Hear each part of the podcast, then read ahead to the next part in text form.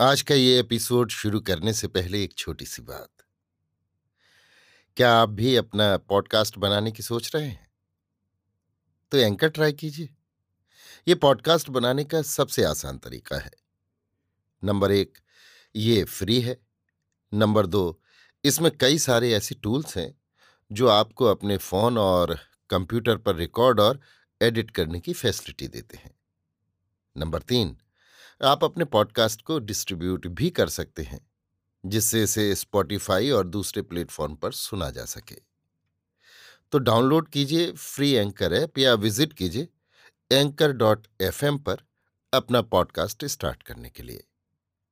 ये तो थी एक छोटी सी जानकारी, और अब शुरू करते हैं एपिसोड का सिलसिला। तो आज के एपिसोड में लीजिए सुनिए रविन्द्रनाथ टैगोर के लिखे उपन्यास, चोखेर बाली के हिंदी अनुवाद, आँख की किरकिरी का भाग तैतीस, मेरी यानी समीर गोस्वामी की आवाज़ में। राजलक्ष्मी ने आज सवेरे से विनोदनी को नहीं बुलाया। विनोदनी नियमानुसार भंडार में गई, किंतु राजलक्ष्मी ने उसकी तरफ़ देखा तक नहीं। फिर भी उसने कहा, बुआ जी, तुम्हारी तबीयत ठीक नहीं मालूम होती। ठीक रहे भी कैसे? कल रात को लाला जी ऐसी करतूत कर बैठे कि जिसका ठीक नहीं, एकदम पागल की तरह चले आए। मुझे तो फिर नींद ही नहीं आई। राजलक्ष्मी मुँह भारी किए बैठी रही। हाँ या ना, कुछ जवाब ही नहीं दिया। विनोदनी बोली, शायद किरकिरी के साथ कुछ खटपट हो गई होगी। बस फिर खैर कहा। उसी वक्त नालिश और फैसले के लिए भाभी पर दहावा बोल दिया। सवेरे तक वहाँ सब्र किसको है? कुछ भी कहो बुआ जी, तुम नाराज़ ना हो ना तुम्हारे लड़के में और चाहे हज़ार गुण हो। पर धीरज तो रत्ती भर भी नहीं है, इसीलिए मुझसे उनकी नहीं बनती। राजलक्ष्मी ने कहा, बहू, तुम झूठ बक रही हो। आज मुझे कुछ भी अच्छा नहीं लग रहा। विनोदनी ने कहा, मुझे भी कुछ अच्छा नहीं लग रहा बुआ जी। तुम्हारे मन को चोट पहुंचेगी। इस डर से झूठी बातों से तुम्हारे लड़के के दोष ढकने की कोशिश कर रही थी मैं। पर बात ऐसी है कि ढकी नहीं जा सकती। राजलक्ष्मी ने कहा अपने लड़के के दोष गुण मुझे सब मालूम है, पर तुम ऐसी मायावनी हो, ये मैं नहीं जानती थी। विनोदनी कुछ कहने के लिए उद्यत हुई और उसी क्षण अपने को संयत करके बोली, सो तो बात ठीक है बुआ जी, कोई भी किसी को नहीं जानता। अपने मन को भी क्या सब जानते हैं?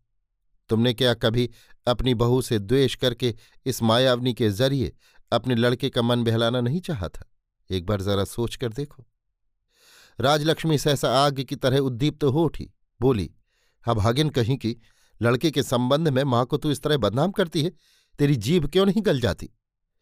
विनोदिनी ने अविचलित भाव से कहा, हम औरतों की जात ही मायावनी की जात है।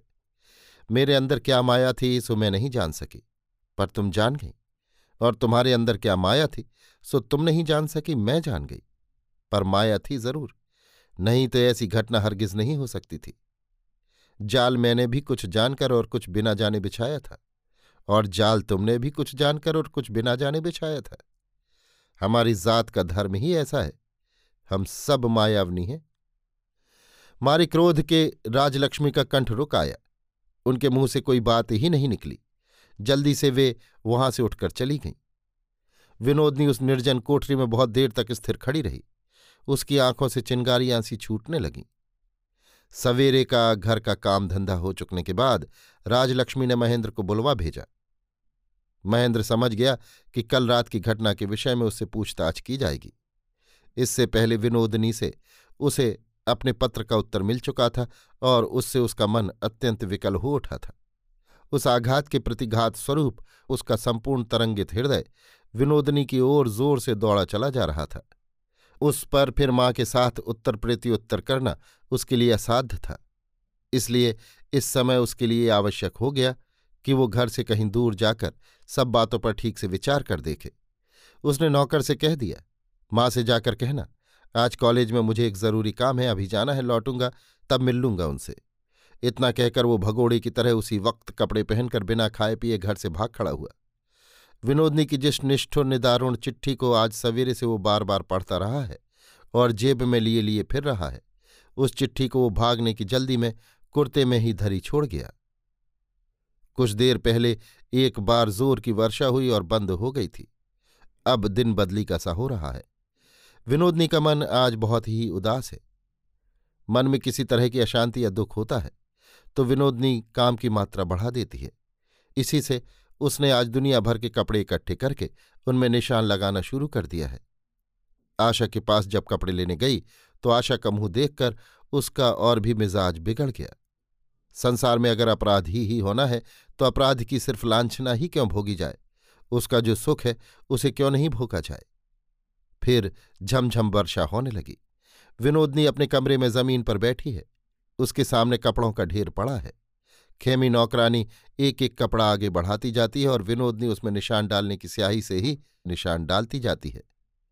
इतने में बिना कुछ कहे सुने सहसा दरवाज़ा खोलकर महेंद्र एकदम भीतर चला आया। खेमी दासी हाथ का काम छोड़कर सिर ढकती हुई बाहर भाग गई। विनोदनी हाथ का कपड़ा फेंक कर बिजली की सी तेज़ी से उठ खड़ी हुई। बोली, जाओ, मेरे इस कमरे से तुरंत चले जाओ तुम। महेंद्र ने कहा, क्यों? क्या किया है मैंने? विनोदनी ने कहा क्या किया है? डरपोक कायर? क्या करने का सामर्थ्य है तुम ना तो तुम प्रेम करना जानते हो, न कर्तव्य करना। फिर फजूल में मुझे क्यों इस तरह बदनाम कराते हो? महेंद्र ने कहा, मैं तुमसे प्रेम नहीं करता, ये बात तुम कहती हो? विनोदनी ने कहा हाँ हाँ मैं कहती हूँ। दुबका चोरी, दबाना, ढकना, एक बार इधर तो एक बार उधर।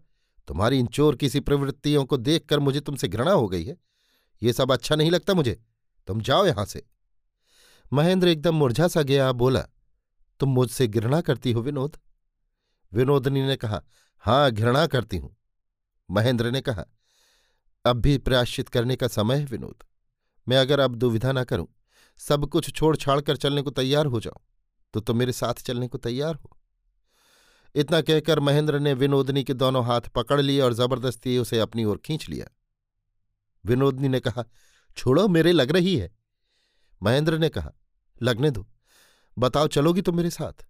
विनोदनी ने कहा, नहीं, मैं नहीं जाऊँगी, हरगिज नहीं। महेंद्र ने कहा, क्यों नहीं जाओगी? तुम ही मुझे सर्वनाश के मुँह तक खींच लाई हो। अब तो मुझे छोड़ नहीं सकती। तुम्हें मेरे साथ जाना ही होगा। कहते कहते उसने बलपूर्वक विनोदनी को अपनी छाती के पास खींच लिया और ज़बरदस्ती छाती से लगाए रखने की कोशिश करता हुआ बोला, तुम्हारी घृणा भी अब मुझे पीछे नहीं हटा सकती विनोद। मैं तुम्हें ले ही जाऊँगा और जैसे भी हो, तुम्हें मुझसे प्यार करना ही होगा। विनोदनी ने काफ़ी ज़ोर लगाकर अपने को अलग कर लिया। महेंद्र बोला, चारों तरफ़ तुमने आग लगा रखी है। अब ना तो तुम उसे बुझा सकती हो और ना निकलकर भाग ही सकती हो। कहते कहते महेंद्र का कंठस्वर ऊँचा हो उठा। उसने ज़ोर से कहा, ऐसा खेल खेला ही क्यों तुमने विनोद? अब तुम इसे खेल समझकर छुटकारा नहीं पा सकती। अब तो दोनों की एक ही गति है। दोनों को एक साथ मरना होगा। इतने में राजलक्ष्मी चली आई। बोली, ये क्या कर रहा है महेंद्र? महेंद्र की उन्मत्त दृष्टि एक क्षण के लिए माँ की तरफ़ फिरी और फिर दूसरे ही क्षण विनोदनी की तरफ़ हो गई। उसने कहा, मैं अपना सब कुछ छोड़कर चल दूँगा। बोलो, चलोगी तो मेरे साथ?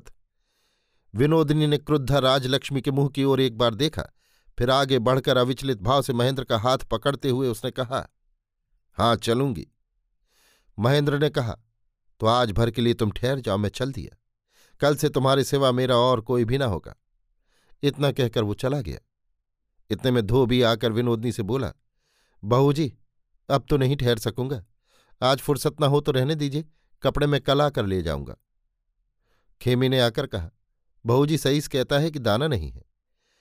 विनोदनी हर हफ़्ते सात दिन का दाना तुलवा कर अस्तबल भिजवा दिया करती थी और रोज खुद खिड़की के पास खड़ी होकर घोड़े का दाना खाना देखा करती थी। इतने में गोपाल नौकर आ गया और कहने लगा, बहू जी, झंडू आज साधु दादाजी से लड़ पड़ा। कहता है, उससे मिट्टी के तेल का हिसाब ले लिया जाए और उसे नौकरी से छुट्टी दे दी जाए।